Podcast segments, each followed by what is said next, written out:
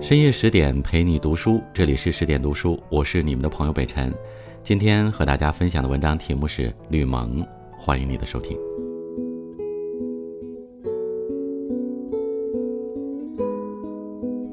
东汉末年，豪族林立，世家大族几乎成了那个时代的代言人。比如孙吴的四英将，大多出身于显赫世家。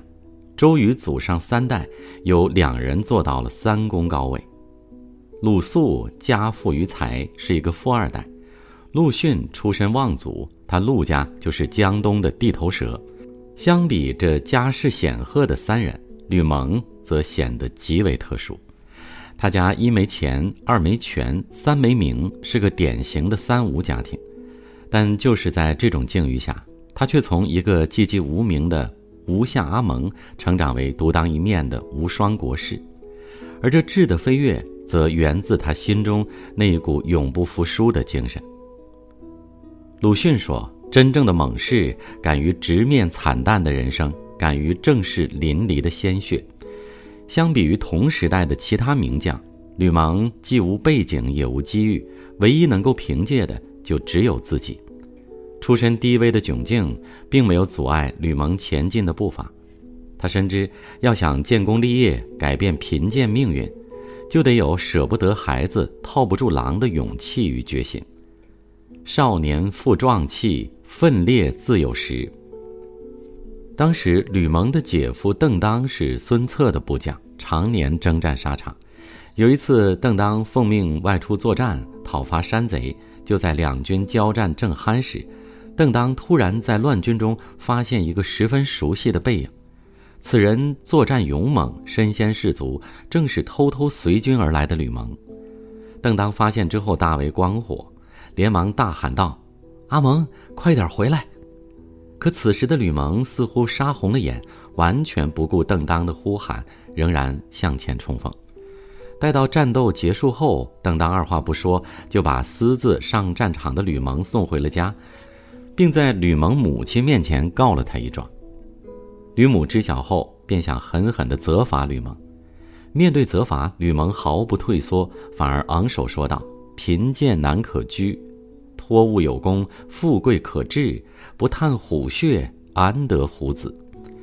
这句话里有心酸，有无奈，更多的是吕蒙对多舛命运的抗争。物质上的贫穷并不可怕，可怕的是精神上的贫穷。吕蒙是个明白人，他知道只有自己努力，未来方能有所改变。是金子总会发光。没过多久，吕蒙便因表现突出被人举荐给了孙策，深受重用。后来又接替了邓当的工作，担当别部司马，独掌一支军队。到了孙权接班时，为了能够更好地管理军队，准备将一些作用不大的小部队合并。听到这个消息后，一些列入裁员名单里的人都灰心丧气，准备做鸟兽散。但吕蒙却表现得与众不同。他不仅没有消极等待，反而热火朝天地干了起来。他在干什么呢？原来啊，吕蒙认为这是一个展现自己能力的机会，所以他决定在新老板面前露一手。他开始为自己的兵士做崭新的军装，又把兵器擦得锃亮，同时加紧操练，整顿军容。等到孙权来检阅时，吕蒙的兵马陈列赫然，威风凛凛。孙权一高兴，不但没有把他的部队合并掉，反而给他增加了兵员。经此一事，吕蒙算是在老板面前出尽了风头。《牧羊少年奇幻之旅》中说：“当你真心渴望某样东西的时候，整个宇宙都会联合起来帮助你完成。”吕蒙凭借着自己锐意进取的勇气，朝着梦想不断努力，为自己的人生打开了一个新局面。得到孙权信任的吕蒙有了大展拳脚的机会。建安九年，孙权讨伐黄祖，不料后方山贼趁机而起。孙权让吕蒙前去平乱，吕蒙也不负期望，顺利完成任务。他也因平乱有功而被任命为平北都尉。建安十三年，孙权再征黄祖，此次吕蒙更是担任了先锋要职。他一鼓作气，身先士卒，击败了敌人的精锐部队，为孙权取得了这场战争的胜利。从这时起，在孙权心中，吕蒙已经成了能够独当一面的大将。不过，虽然吕蒙的军事作战能力很强，但他的知识涵养却很匮乏，所以很多人都称呼他阿蒙，似乎嘲笑他只是一介武夫。孙权自然也知道吕蒙的这一短板，所以才当面告诫他。如今你已是身居要职，不能只靠匹夫之勇了，你必须要读书学习。但吕蒙却不以为意，以军务繁重为由。我在军中事务繁多，恐怕没时间读书啊。孙权恨铁不成钢，接着劝道：“你再忙，难道还有我忙吗？我现在一有闲暇，就用功读书。再者，多读些书，对你以后的治军作战极其有益。”听了孙权的话，吕蒙恍然大悟。他本就是一个不服输的人，敢于直视自己的不足。虽然读书对于舞刀弄枪的自己来说无疑十分困难，但为了改变自己的命运，他还是决定埋头苦读。史书称其笃志不倦，其所览见就如不胜。靠着这股冲劲儿，吕蒙逐渐用文化知识丰富了自己的头脑。成长为智勇双全的将领。当时，鲁肃正要去路口上任，恰巧路过吕蒙的驻地。鲁肃一向瞧不起吕蒙，便没有打算去拜访。此时，随从对鲁肃说：“吕将军功名日显，不可以等闲待之。您还是去看看吧。”鲁肃颇为好奇，也想看看吕蒙有何变化，便来到了吕蒙处。经过一系列的交谈后，鲁肃大吃一惊。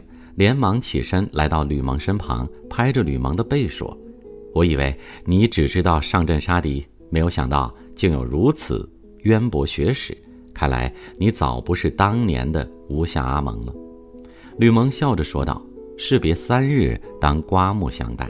您怎么还用老眼光看我呢？”吕蒙的进步，同时也让孙权惊叹不已。他夸赞道：“哲节好学，丹阅书传。”轻才上义，所行可记，并作国事，不亦修乎？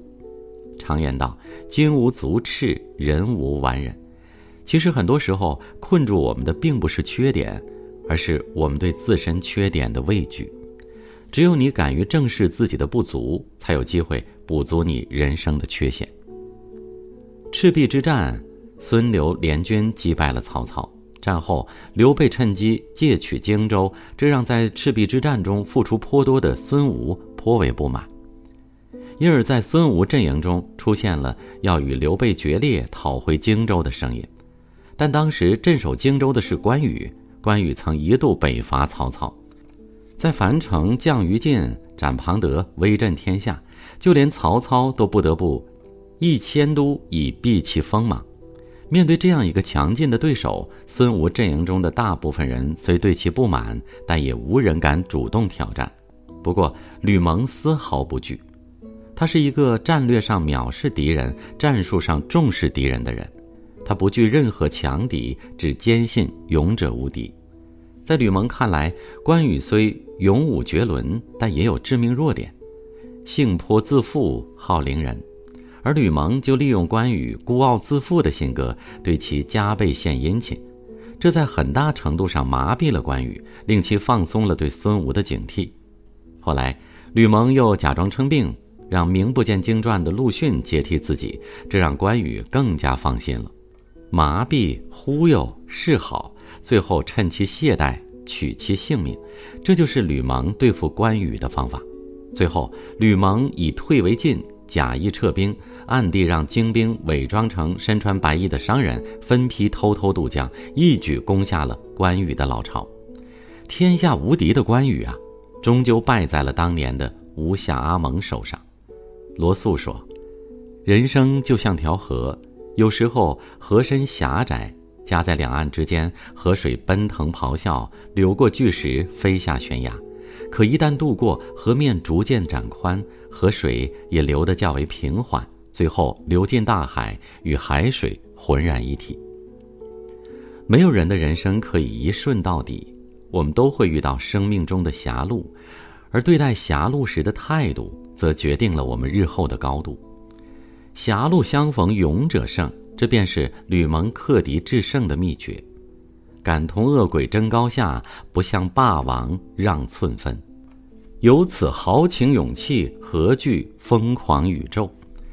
吕蒙虽然退出了历史舞台，但其励志的一生也向世人证明：草根也有春天，寒门也能逆袭。正如雨果所说：“所谓活着的人，就是不断挑战的人，不断攀登命运险峰的人。起点低并不要紧，要紧的是你要知道你的终点在哪里。人生就像是打牌，有的人手拿一副好牌，却高开低走，结果输得身无分文；有的人手拿一副烂牌，却锐意进取，最后成为人生赢家。”手握一副好牌是运气，但把一副烂牌打好是实力。愿我们都能如吕蒙一般，人生不服输，亦不输人生。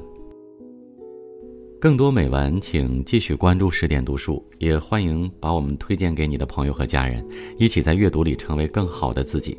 我是北辰，我们下次见。